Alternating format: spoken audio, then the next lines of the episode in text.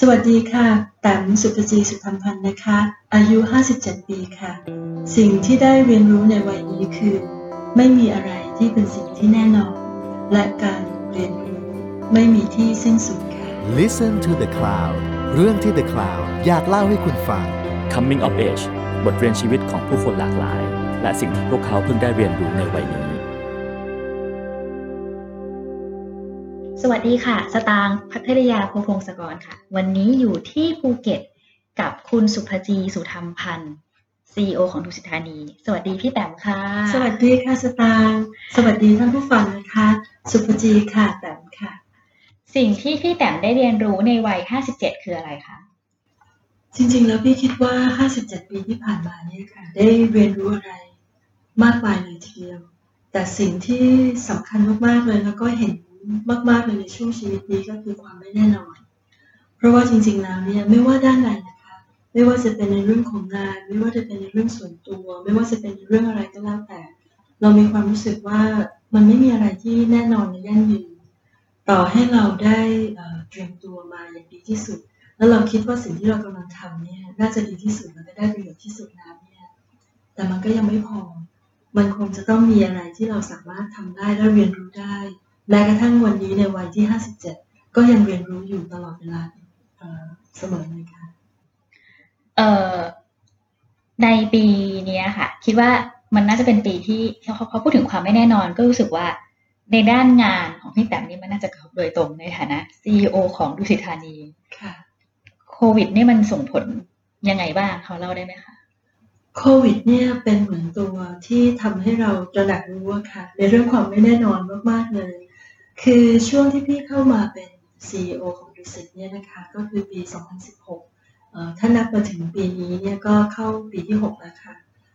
ตอนที่เข้ามาเนี่ยก่อนโควิดจะได้ซ้ำไป เราก็เห็นว่ามันมี disruption เกิดขึ้นมากมาย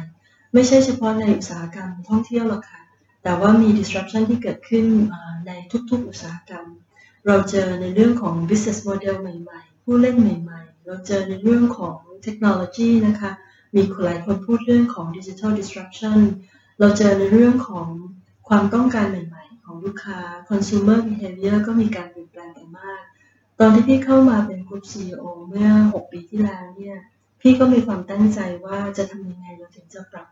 ให้ดุสิต สามารถที่จะอยู่รอด แล้วก็สามารถที่ยังคงความเป็นเอกลักษณ์ของเรานะคะคือยังยึดในโยงในความเป็นตัวตนของเรา แต่ว่าสามารถที่จะผสมผสานกับสิ่งที่กำลังจะเกิดใหม่ สิ่งที่เปลี่ยนแปลงใหม่ในอนาคต ก็มีการตั้งธงในการทำ transformation ก็มีการทำหลายอย่างมากมายนะคะ ทั้งในเรื่องของ foundation ทั้งในเรื่องของทีมงาน ทั้งในเรื่องของ process ในการทำงาน ทั้งในเรื่องของอการทำ vision วิสัยทัศน์ใหม่ ๆ แล้วก็ทำแผนธุรกิจใหม่ มีการ diversify ไปทำอย่างอื่นด้วย เราก็มั่นใจโดยที่เราวางแผนว่า แต่แต่ละปีเนี่ยเราจะมีเป้าหมายในการที่เราจะทำอะไรได้ พอเข้ามาปีที่ 5 ก่อนที่จะมีโควิดนะปีที่ 4 เข้าปีที่ 5 เนี่ยทุกอย่างก็เป็นไปตามแผนนะคะ เราก็ทำได้ดี เราเจริญเติบโต เรา diversify ธุรกิจจาก2เอ่อหน่วยงานมาเป็น 5 หน่วยงาน 5 สายธุรกิจด้วยกัน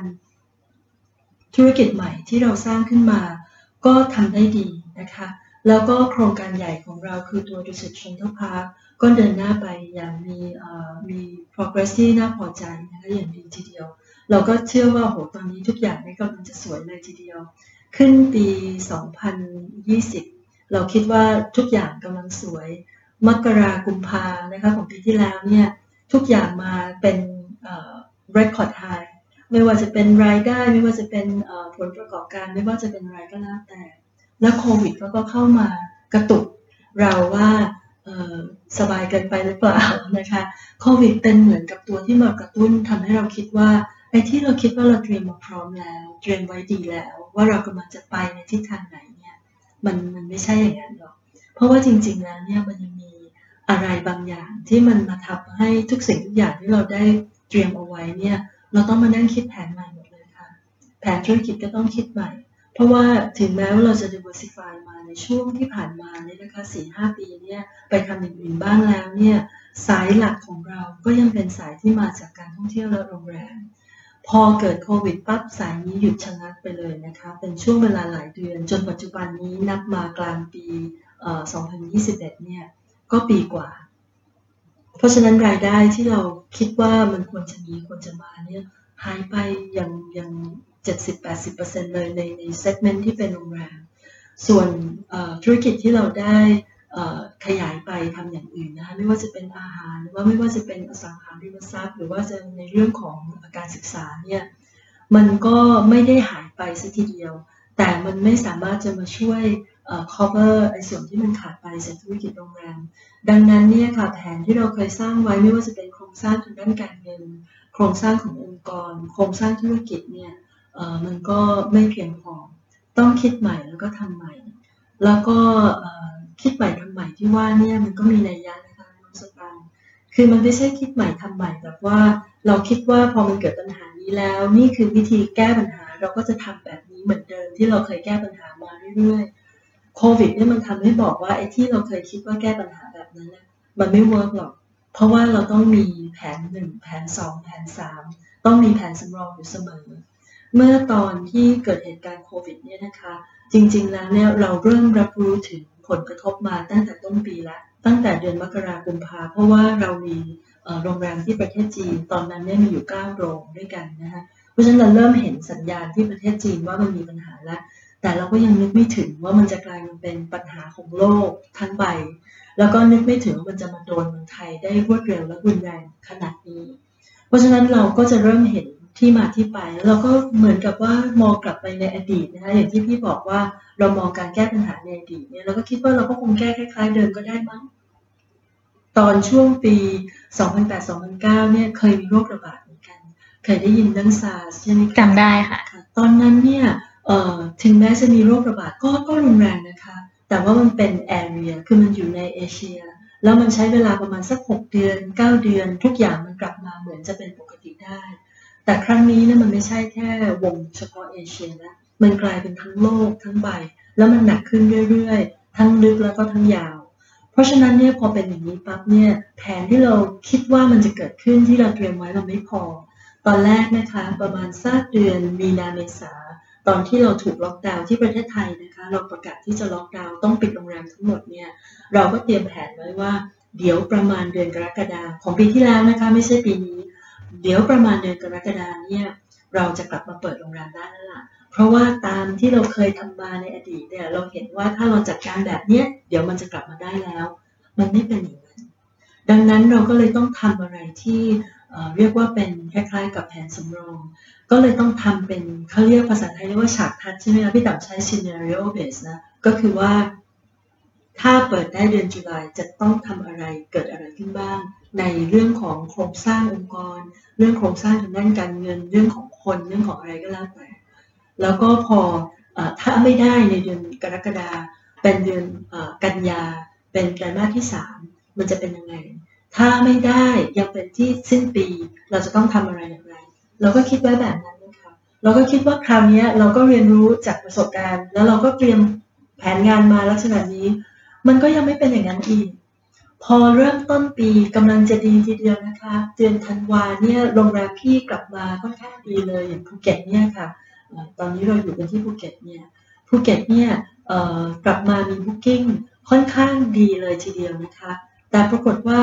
พอเอเกิดระลอกใหญ่อีกครั้งหนึ่งนะคะ ตอนต้นปี แล้วก็มาเจออีกรอบที่เดือนเมษาเนี่ยไอ้ที่เราเคยคิดเอาไว้วางแผนเอาไว้ก็ต้องล้มหมดดังนั้นเนี่ยต่อให้เราคิดว่าเรามีวิธีแก้ปัญหาที่ดีแล้ว พอแล้ว ก็จะบอกว่ามันไม่เพียงพอ อันนี้ก็เป็นตัวอย่างที่จะบอกว่าช่วงชีวิตนี้ก็เป็นช่วงที่เราต้องจัดการกับเรื่องความไม่แน่นอนเลยค่ะ เออพี่แต้มคิดว่า ไอ้สิบห้าเดือนที่ที่ฟันฝ่ากันมาเนี่ย เราเงยขึ้นจากจุดที่มันลึกที่สุดเลยยังคะ หรือว่าไม่แหละไอ้ความไม่แน่นอนนี้มันอาจจะมันอาจจะยาวไปถึงอีกไกล ด้วยด้วยเราอยู่กับสถานการณ์นี้มาเนี่ยมากกว่าปีนึงแล้วนะคะ อย่างที่สตางค์พูดว่า15-16เดือนที่เราที่เราอยู่กับปัญหานี้มาเนี่ย พี่ยังคิดว่ามันยังไม่ใช่ คือที่คิดว่าไม่ใช่ไม่ใช่เพราะอยากจะให้มันไม่ใช่ จริง ๆ แล้วเนี่ยทุกคนก็อาจจะคิดคล้ายๆกันว่าเราน่าจะถึงจุดต่ำสุดไปแล้วนะคะ ตอนนี้เรากำลังเริ่มที่พันหมกหัว พี่ก็คิดแบบนั้นเหมือนกันเมื่อปลายปีที่แล้วนะคะตอนที่ประเทศไทยเริ่มเปิดใหม่ แล้วมันก็กลับมาใช่ในเดือนกรกฎาเนี่ยเอ่อก็ก็คิดว่าเปิดใหม่ ทุกอย่างก็ฟูกลับมานะคะ คนก็เที่ยวกันใหญ่เลย โรงแรมใกล้ๆกรุงเทพของเรานี่ดีมากๆนะคะ ทั้งเขาใหญ่หัวหินพัทยา มันก็ฟุบกลับมาอีก ฟุบกลับมาอีกคราวที่สองเนี่ยค่ะแล้วรอบสองและรอบสามเนี่ยพี่ต่มองว่ามันหนักกว่าเดิม มันหนักกว่าเดิม เพราะว่าหลายคนทุนไม่มีแล้ว เพราะว่าเราใช้ทุนทั้งหมดที่เรามีในช่วงที่เกิดเหตุการณ์ในช่วงต้นๆ ตอนนี้ทุนทุกคนเริ่มบางมากๆแล้ว แล้วทุนที่เป็นทางด้านการเงินบางเนี่ยมันไม่สำคัญเท่ากับทุนทางใจ ราะว่าคนเนี่ยหมดกำลังใจไปเยอะมาก เพราะมีความรู้สึกเหมือนคนที่ว่ายน้ำอยู่แล้วเห็นฝั่งนะคะหรือเห็นขอนไม้อยู่กลางน้ำว่าจะว่ายไปเกาะเดี๋ยวฉันจะรอด พอไปปั๊บขอนไม้กลายเป็นขอนไม้ผุพอไปเกาะปั๊บหล่นตุ๊บลงไปในน้ำอีก รอบที่สองเนี่ยมันก็ยังเอาอีกรอบหนึ่งมีแรงขึ้นที่จะว่ายเข้าหาฝั่งอีกรอบหนึ่งแต่พอรอบที่สามเนี่ยหลายคนบอกไม่ไหวแล้ว เราก็จะสังเกตเห็นว่ารอบนี้เนี่ยค่ะ รอบที่สาม คนจะคนจะท้อแล้วก็เริ่มที่จะยกยกธงขาว เราก็ทางทางทางพี่ก็เลยพยายามคือเราเองนะคะก็ก็ไม่ใช่ว่าจะจะเป็นกลุ่มอะไรที่ใหญ่โต แต่ว่าเราก็พยายามที่จะเป็นหนึ่งในแรงที่เรากำลังจะช่วยผลักดันเราก็พยายามจะบอกทุกคนในองค์กรเราด้วย แล้วก็คนข้างนอกองค์กรให้กำลังใจซึ่งกันและกันด้วยว่าเอ่ออย่าอย่ายอมแพ้อย่าท้อถอย ถ้าเราไม่มีแขกมาพักที่ห้องที่ที่ห้องพักของเรา ไม่มีรายได้ที่มาจากห้องพักเนี่ยเราหารายได้อื่นมาได้ไหมที่จะมาช่วยกันนะคะเอ่ออย่างอาหารบางคนก็บอกโรงแรมก็มีร้านอาหารในโรงแรมเอ่อแล้วจะทำยังไง เพราะว่าแขกไม่มาพักก็ไม่มาทานในอาหารในโรงแรม ถ้าเขาไม่มาทานในโรงแรมเราออกไปข้างหน้าโรงแรมดีไหมทางทีมเราทางยูนิตของทางพวกเรานะคะที่ดุสิตเนี่ย เราก็เลยมาระดมสมองกัน แล้วก็มาทำเป็นเหมือน pop up store ข้างหน้า แล้วขายอาหารข้างหน้าทำ delivery พนักงานทุกคนถอดหมวกหน้าที่ของตัวเอง เพราะว่าแขกไม่มีหรือว่าแขกน้อย ทุกคนทำหน้าที่อะไรก็ได้ เพราะฉะนั้นเนี่ยบางคนเนี่ยอาจจะไม่ได้มีหน้าที่จะต้องส่งอาหาร ก็บอกว่ามีรถมีรถมอเตอร์ไซค์มีรถส่วนตัว เดี๋ยวไปทำการส่งอาหารให้ก็ทำ delivery service กันเอง แม่บ้านก็บอกว่าถ้าอย่างนั้นเดี๋ยวเราออกไปเป็นแม่บ้าน on demand ก็คือถ้าใครต้องการได้เอ่อบริการแม่บ้าน แม่บ้านเนี่ยเอ่อ train มาจากดุสิตนะ เป็นดุสิต standard เพราะฉะนั้นเดี๋ยวไปทำความสะอาดให้ที่บ้านไว้ใจได้ แล้วก็มีความสะอาดมีทักษะที่เหมาะสม ทีมช่างก็บอกว่า ถ้าอย่างนั้นเดี๋ยวช่างไปเป็นช่าง on demand บ้านใครน้ำไฟรั่วแอร์เสีย หรือว่าอะไรก็แล้วแต่ช่างเรามีอยู่แล้ว ไม่มีแขกมาพักในโรงแรมช่างออกไป ทีมซักรีดบอกว่าถ้าอย่างนั้นเดี๋ยวเขาทำซักรีดด้วย คือตอนนี้ไม่มีแขกเข้ามา ดังนั้นทีมซักรีดว่างอยู่มีอุปกรณ์อยู่แล้วในโรงแรม เพราะฉะนั้นเราก็ออกไปให้บริการซักรีดที่เป็น Delivery ให้ตามบ้านคน เพราะฉะนั้นทุกคนก็ช่วยกันคิดโดยที่ไม่ย่อท้อก็คือหารายได้ที่มันไม่ใช่รายได้ที่มาจากห้องพัก แล้วก็ส่วนทีมห้องพักก็บอกอะแล้วยังไงเนี่ยฉันต้องเป็นคนดูแลห้องพักเออแล้วเราจะหารายได้อะไรเพิ่ม เราก็ต้องให้เขาคิดใหม่ทำใหม่คิดใหม่ในที่นี้ก็คือว่าลองดูซิว่าถ้าเราไม่มีแขกที่มาพักแบบธรรมดา เราลองทำเป็นแบบ long stay ไหมก็คือให้แขกมาพักเป็นระยะยาว อาจจะราคาย่อมเยาวหน่อย แต่มาอยู่ที่เรา หรือถ้าบางทีคนอาจจะไม่อยากมาพัก ตอนนี้เนี่ยคน work from home ทั้งนั้นเนี่ยแล้วคนทั่วไปที่ work from home ที่บ้านเนี่ยอาจจะไม่ได้มีเอ่อ สถานที่ที่เอื้ออำนวยบ้านอาจจะเป็นคอนโดนะคะมีห้องนอนมีสองห้องนอน อาจจะมีลูกอยู่ด้วยมีครอบครัวสมาชิกเยอะแยะ เวลาที่จะต้องทำ teleconference นะคะผ่านทาง Zoom ผ่านทาง Microsoft Teams อะไรก็แล้วแต่เนี่ยอาจจะมีเสียงคนเข้ามาหนวกหู เราก็ให้เป็น day pass ก็คือมาทำเป็น work from hotel ไหม มาใช้ห้องเราแล้วก็ทำ conference call เรามีอาหารเสิร์ฟให้นะ มี Wi-Fi อย่างดี มีพนักงานดูแล แล้วก็ไม่ต้องพักพักค้างคืนก็ได้ กลับบ้านไปนอนก็ได้ หรืออยากจะนอนที่เราก็ยินดี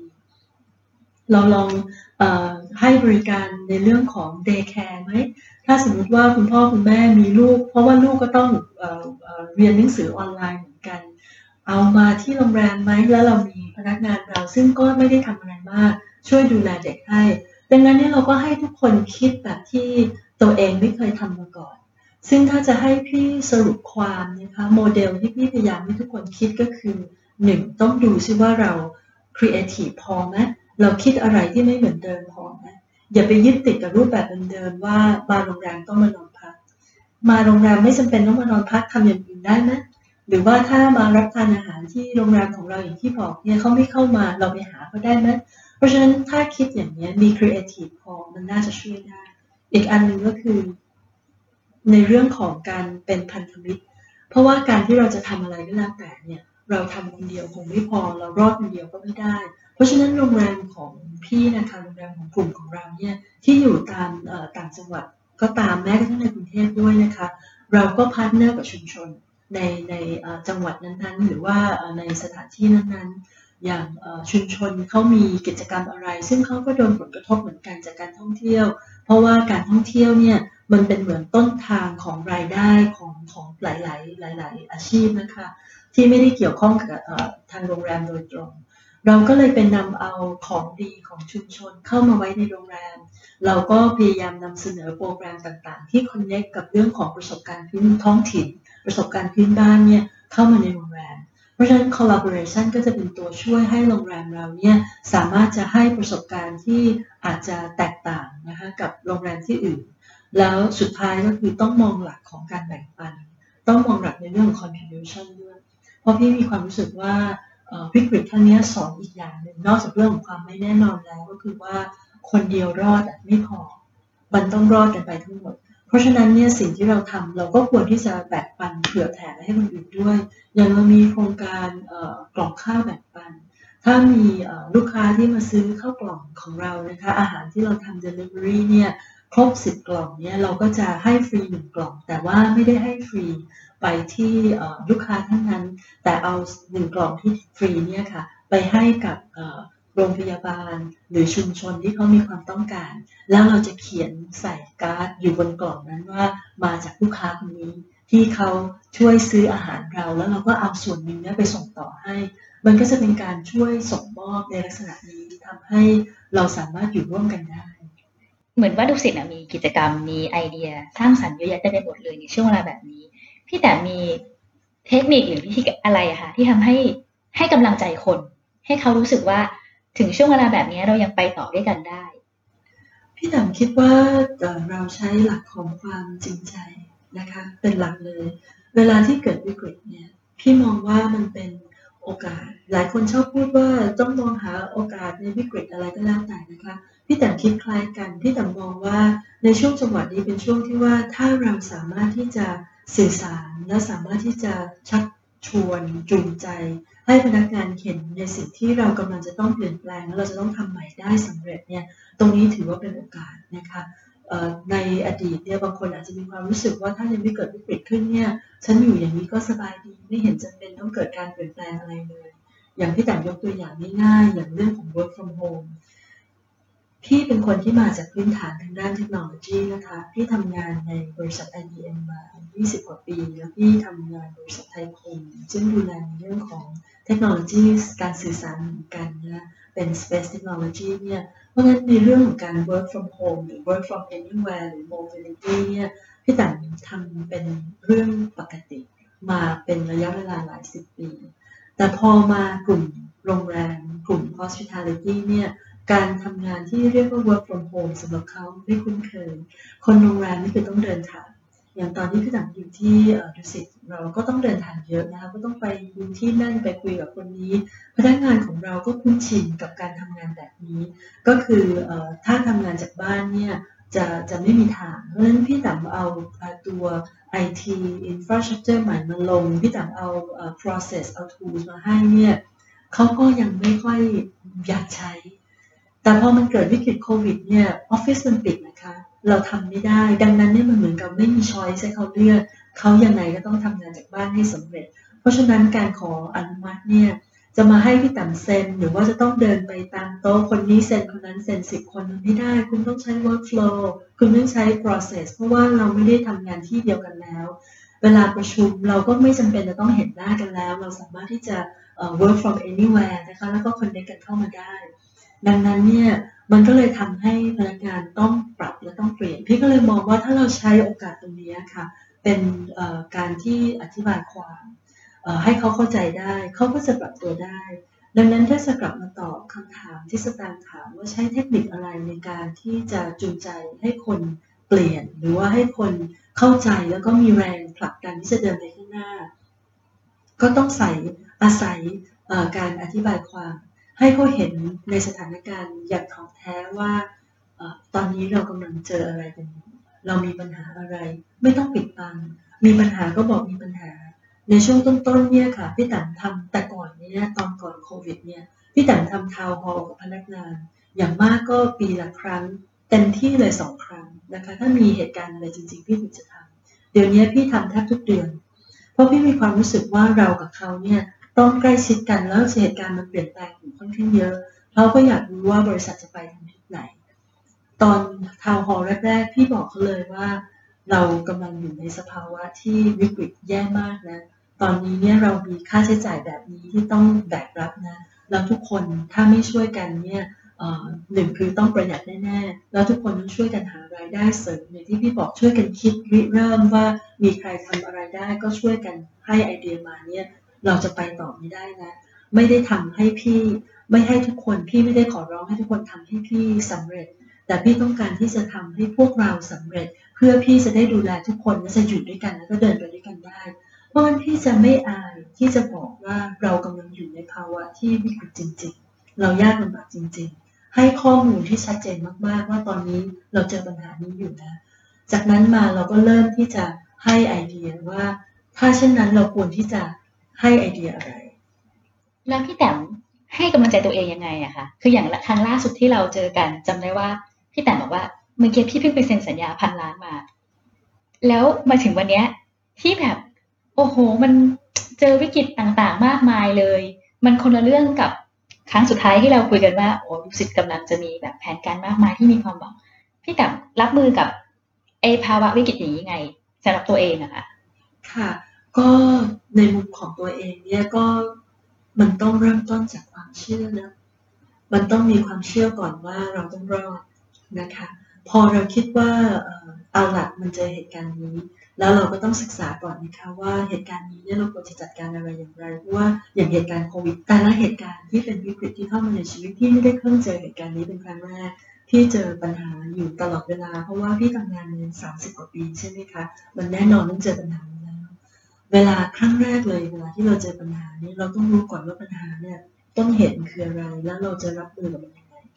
พอเรารู้ตรงนี้แล้วปั๊บเนี่ยเราก็ต้องมีความเชื่อหรือว่าเราจะต้องผ่านจุดนี้ไปให้ได้ แล้วเราก็พอเราจะผ่านจุดนี้ได้ยังไง เราก็ต้องมาทำที่จะใช้คำว่า assessment อาจจะใช้เป็นภาษาไทยจะเรียกว่าเป็นการประเมินนะคะประเมินตัวเองดูว่า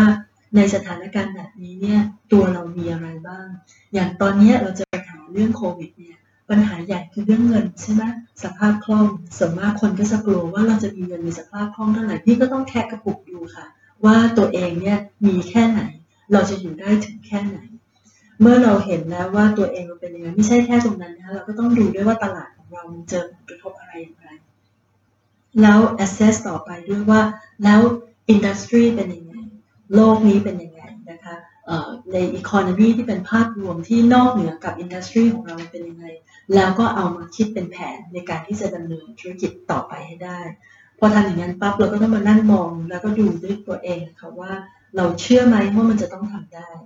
แต่ถ้าเรามีแผนหนึ่งแผนสองแผนสามเราก็น่าจะเชื่อนะว่าเราทำได้ทำยังไงถึงจะมั่นใจ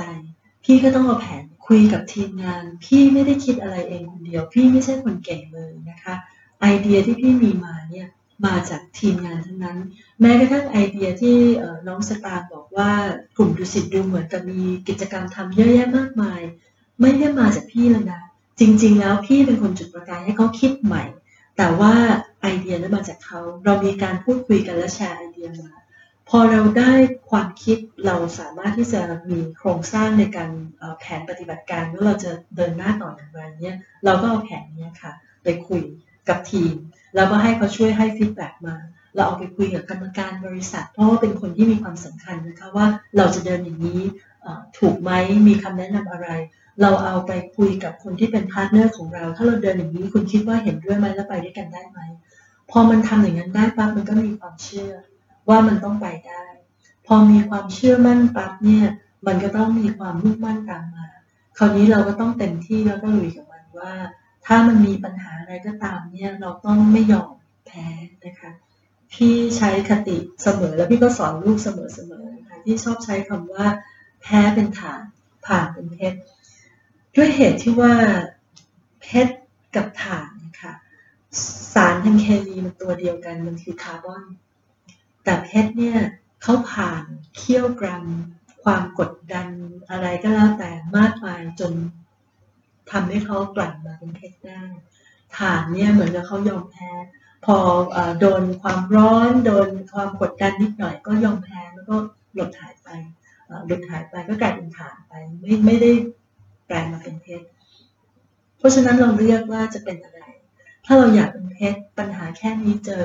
มันก็ต้องสามารถที่จะเดินก้าวก้าวข้ามไปให้ได้ ดังนั้นพี่ถึงกลับมาที่คำถามแรกของสตางค์เลยว่า 57 ปี ได้อะไรมาบ้าง พี่ว่าปีนี้ที่ได้มากที่สุดคือเรื่องของความไม่แน่นอนเพราะว่าไม่ว่าเราจะเตรียมอะไรดีแค่ไหนวันนี้นะคะถ้าสตางค์ถามพี่ว่าพี่มั่นใจในแผนที่กำลังเดินอยู่วันนี้ไหมพี่ก็มั่นใจเต็มร้อยเปอร์เซ็นต์แต่พี่เผื่อใจเอาไว้ว่าไอ้ร้อยเปอร์เซ็นที่ว่าเนี่ยมันอาจจะยังมีอะไรที่ต้องทำอีก เพราะฉะนั้นถ้าถามว่าวันนี้มันถึงจุดตกต่ำสุดหรือยัง พี่ก็เชื่อนะคะวันมันถึงจุดต่ำสุดแล้วล่ะ แต่พี่จะเตรียม ว้สำหรับอะไรที่มันอาจจะไม่คาดฝัน ถ้าเป็นภาษาอังกฤษพี่ก็ชอบพูดอีกอันหนึ่งนะพี่ชอบพูดว่า hope for the best แต่ prepare for the worst ก็คือว่าให้เตรียมพร้อมสำหรับสิ่งที่มันจะเลวร้ายที่สุดที่จะเกิดขึ้น โดยที่เราต้องมีฉากทัดนะเตรียมแผนสำรองแผนเดียวไม่พอนะคะ แต่ต้องหวังว่ามันจะสามารถทำได้แล้วก็ดีที่สุดด้วย ไม่เช่นนั้นชีวิตมันก็เดินต่อไม่ได้ แล้วเอ่อในเรื่องงานอะค่ะเหมือนว่าพี่แต้มคงแบบฟังดูเหมือนว่าทบทวนอย่างดีชัดเจนมากๆแล้วว่าจะไปทางไหนต่อ แล้วในแง่ชีวิตส่วนตัวค่ะ ที่บอกว่าไม่แน่นอนนี่มันหมายความว่ายังไงอะชีวิตส่วนตัวเนี่ยความไม่แน่นอนในปีที่ผ่านมานะคะเฉพาะปีนี้เนี่ยเอ่อต้องต้องพูดถึงเรื่องของสังขารคือ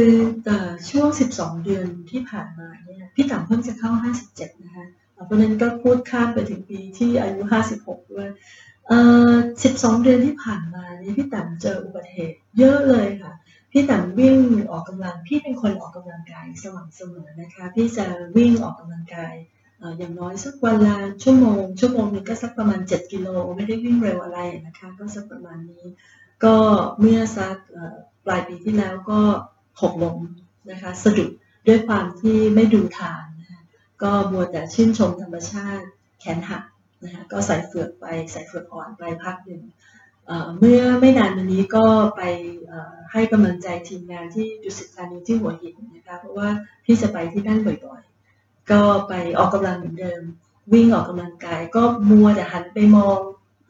ตัวสนามหญ้าว่าเออหญ้าสูงแล้วนะ เดี๋ยวกำลังจะบอกให้ทีมเนี่ยจะต้องมาตัดตัดหญ้าสักทีไอ้ความที่เราไม่ได้สนใจไม่ได้มีสติกับสิ่งที่เราทำอยู่เนี่ยค่ะ ข้อเท้าก็พลิก แต่คราวนี้ไม่หักแค่พลิกก็ข้อเท้าบวมนิดหน่อยนะคะก็ก็เลยคิดว่าเออเนี่ยความไม่แน่นอนก็คือในเรื่องของสังขารของเราเหมือนกันว่า เราไม่ได้สาวเหมือนเดิมแล้วนะคะเพราะฉะนั้นก็คงจะต้องดูแลระวังรักษาสุขภาพให้มากขึ้นด้วยในปีนี้ค่ะ แล้วในใจพี่แต้มคิดว่าตัวเองอายุเท่าไหร่คะไม่นับอายุภายนอกเออพี่ไปกับอายุภายนอกนะ แล้วพี่ก็ภูมิใจที่พี่อายุเท่านี้ แล้วพี่ก็เชื่อว่าปีหน้าถ้าสตางค์กลับมาถามพี่ตอนที่พี่อายุห้าสิบแปดเนาะพี่ก็จะตอบแบบเดียวกัน เพราะพี่มีความรู้สึกว่าทุกๆปีที่ผ่านมาเนี่ยมันมีประโยชน์มากเลยค่ะ คือไม่ใช่ว่าพี่มีความสุขหรือว่าประสบความสำเร็จในทุกๆสิ่งนะคะ ในช่วงปีที่ผ่านมา 57 ปี แต่พี่มีความรู้สึกว่าทุกอย่างเนี่ยมันเป็นสิ่งที่ทำให้พี่เป็นคนที่ดีขึ้น แล้วก็เป็นคนที่รอบคอบมากขึ้น แล้วก็ระมัดระวังมากขึ้น เพราะฉะนั้นอายุพี่กับกับอายุในใจของพี่กับอายุจริงๆของพี่พี่ไปด้วยกันเพราะพี่มีความภูมิใจว่ายิ่งมากขึ้นเนี่ยมันเหมือนกับ get better or wiser นะคะก็ประมาณอย่างนั้นมากกว่า หรือมีแล้วมีสกิลหรืออะไรใหม่ ๆ ที่เพิ่งเรียนรู้ไหมคะว่าแบบโอ้เพิ่งมารู้นะ ในวัยเนี้ย มีเยอะแยะมากมาย พี่มี skill สั่งของออนไลน์ คือพี่ก็เป็นคนที่อยู่ในไอทีนะ แต่เนื่องจากว่าพี่เป็นคนที่อาจจะไม่ค่อยชอบชอบช้อปปิ้งไม่ว่าจะเป็นช้อปปิ้งจริง ๆ คือถ้าสมมติว่าจะไปซื้อของอะไรกันนะคะเวลาไปกับเพื่อนไปกับครอบครัว ไปกับแฟนไปกับสามีอย่างเงี้ยค่ะพี่จะไม่เป็นคนช้อปปิ้งเลย คือพี่จะรู้ว่าพี่ไปที่นี่พี่จะเอาอะไรแล้วพี่เดินไปแล้วพี่ก็ไปหยิบ พี่จะไม่เดินดูนู่นนี่นั่น พี่ไม่ใช่คนอย่างนั้นเลยอ่าแล้วเวลาพี่แต๋มเครียดทำไงคะเพราะหลายคนผู้หญิงเนี่ยเครียดเนี่ยช็อปเลยต้องช็อวิ่ปงวิ่งค่ะ วิ่งวิ่งแล้วก็เล่นเกม พี่ชอบเล่น Candy Crush นะคะแล้วก็เล่น Hidden City ตอนนี้มีเกมใหม่เข้ามาในช่วงโควิดเพราะฉะนั้นทักษะใหม่ที่พี่ได้คือสั่งของออนไลน์ ทั้งในเรื่องของของที่ซื้อแล้วก็ของอาหาร คือพอมันมีเวลาที่เวลาเรา work from home นะคะเพราะช่วงหนึ่งที่พี่ work from home จริง ๆ ช่วงนี้เราก็ยัง work from home อยู่บางวันในอาทิตย์ยังไม่ได้เข้าออฟฟิศเต็มเอ่อเราก็ไม่มีเวลาที่ต้องเดินทางใช่ไหมคะ ปกติพี่จะเดินทางค่อนข้างเยอะนะคะไปนู่นมานี่เราก็ไม่ต้องเดินทางเพราะฉะนั้นมันอยู่กับที่เยอะๆพี่ก็เข้าไปดูมีคนนู้นซื้อของคนนี้ส่งมาให้ดู พี่ก็มี skill ช็อปของออนไลน์ได้ ก็ก็แต่ว่าพี่ไม่เคยได้ของตรงปกเลยพี่ยังยัง skill นี้ยังไม่ยังไม่ยังไม่ดีพอเอ่อก็ก็รู้จักแอปใหม่ๆเยอะเลยแอปแอปที่เอ่อสั่งของอะไรอย่างเงี้ยค่ะก็ได้ได้ skill set อันนี้เพิ่มมากยิ่งขึ้น แต่ถ้าเป็นสาระนิดนึงนะคะปีนี้พี่เอ่อ จะทำตัวเป็นนักเรียนอีกรอบหนึ่งนะคะคือปกติเนี่ยเวลาที่ผ่านไปในแต่ละช่วงของชีวิตเนี่ยพี่แต๋มจะมี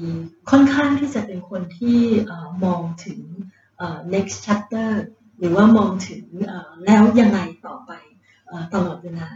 อย่างตอนที่สมัยที่พี่ตันอยู่ที่ IBM นะคะพี่ต๋ำก็มีโอกาสได้ทำงานที่ต่างประเทศในช่วงหลังๆของ IBM แล้วก็ได้ประโยชน์มากเลยค่ะ คือได้เจอคนเยอะแยะมากมาย มีเอ่อโลกทัศน์ที่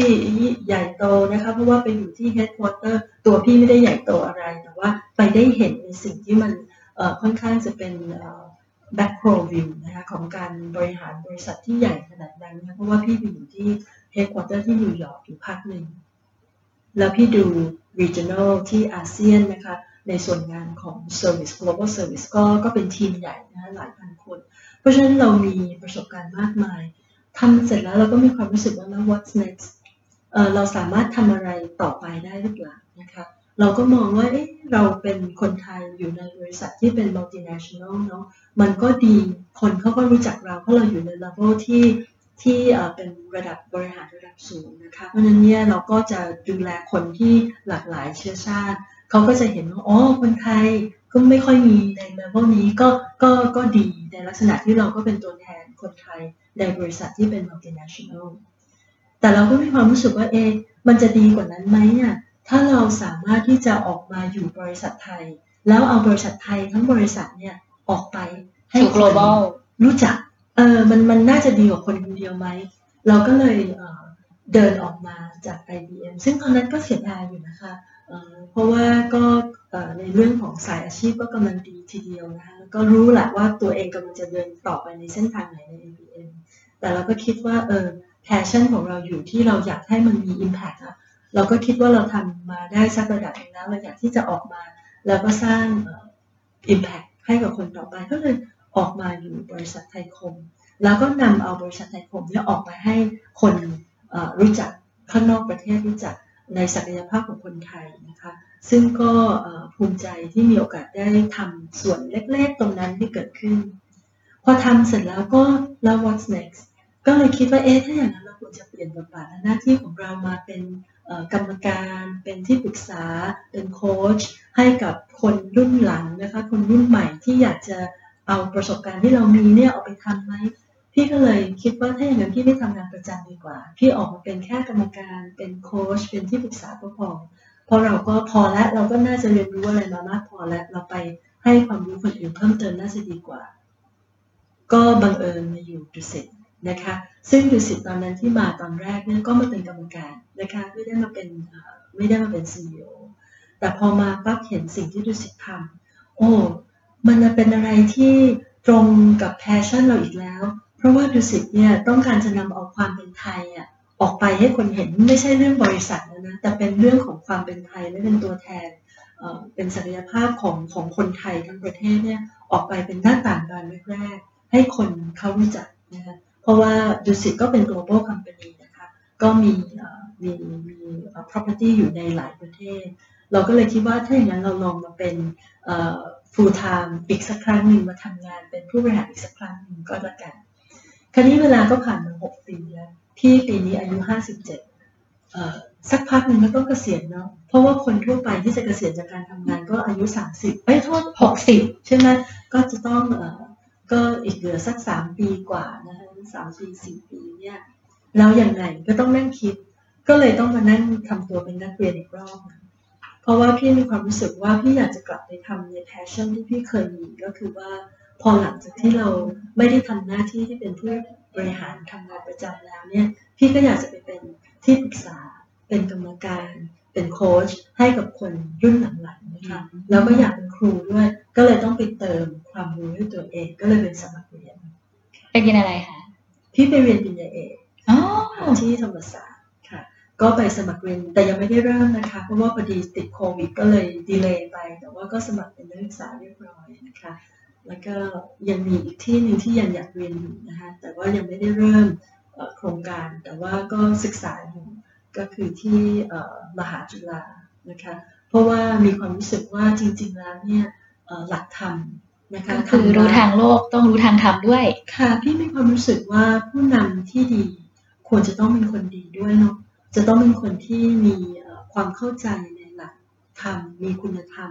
ไม่จำเป็นจะต้องเอ่อเอ่อ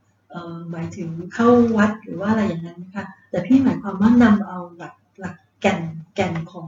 อพระพุทธศาสนาเนี่ยค่ะมาทำยังไงให้มันประสานกับงานที่เราทำและสามารถที่จะเอาไปเป็นหลักในการบริหารได้ให้เกิดประสิทธิภาพได้ มันจุดประกายมาจากมีวันหนึ่งเนี่ยมีผู้ใหญ่ท่านหนึ่งนะคะแต่ว่าท่านท่านเรียนปริญญาเอกที่มหาจุฬาเนี่ยแหละค่ะ แล้วท่านก็มาขอสัมภาษณ์พี่แตมเกี่ยวกับหลักในการบริหารพี่แตมแล้วท่านก็ไปเอาเขียนสิ่งที่พี่แตมทำเนี่ยค่ะเป็นหลักธรรมในหลักของศาสนาว่าสิ่งที่พี่แตมทำเนี่ยมันตรงกับเอ่อคำสอนข้อไหนข้อไหน พี่ก็เลยมีความรู้สึกว่าเอ้าก็แปลว่าพี่ก็ทำอยู่บ้างแล้วสิถ้าอย่างนั้นเนี่ยเราลองมาศึกษาดูให้เป็นเรื่องเป็นราวไหมอันนี้เป็นแค่แผนนะคะยังไม่ได้เริ่มทำเพราะยังไม่มีเวลา แม้กระทั่งผมธรรมศาสตร์ก็สมัครเป็นนักศึกษาเรียบร้อยนะคะ แต่ว่ายังไม่ได้เริ่มเรียน เพราะว่าเอ่อเนื่องจากเกิดโควิดก็อาจจะต้อง delay ไปสักนิดหนึ่งแต่กะว่าพอเราเกษียณเนี่ยเราก็คงจะมีปริญญานะคะเป็นที่ด็อกเตอร์ศุภจีค่ะ ไม่ได้อยากเป็นด็อกเตอร์ศุภจีหรอกแต่อยากได้ความรู้ เพราะว่าการที่เราจะไปสอนใครได้เนี่ยพี่ตันมีความรู้สึกว่าเราน่าจะต้องมีมีสตรัคเจอร์ เราน่าจะต้องมีหลักการ ไม่งั้นเดี๋ยวเราไปสอนเขาผิดแล้วยุ่งเลยใช่ไหมคะ เพราะฉะนั้นเหมือนอย่างตอนที่พี่ตันอยากเป็นโค้ชสมัยตอนที่พี่ตันปลายปลายทางที่พี่ตันที่ไทยคมเนี่ยพี่ตันก็ไปสมัครเรียนเป็นเอ่อ certified coach นะคะที่เอ่อที่เบอร์เคลย์นะคะเอ่อตอนนี้ก็เหมือนกัน คือไม่ได้เพราะว่าอยากได้ certification ของ Berkeley หรือว่าไม่ได้อยากได้ปริญญาเอกในเหมือนกับมีนามสกุลห้อยท้ายว่าเป็นด็อกเตอร์เป็น PhD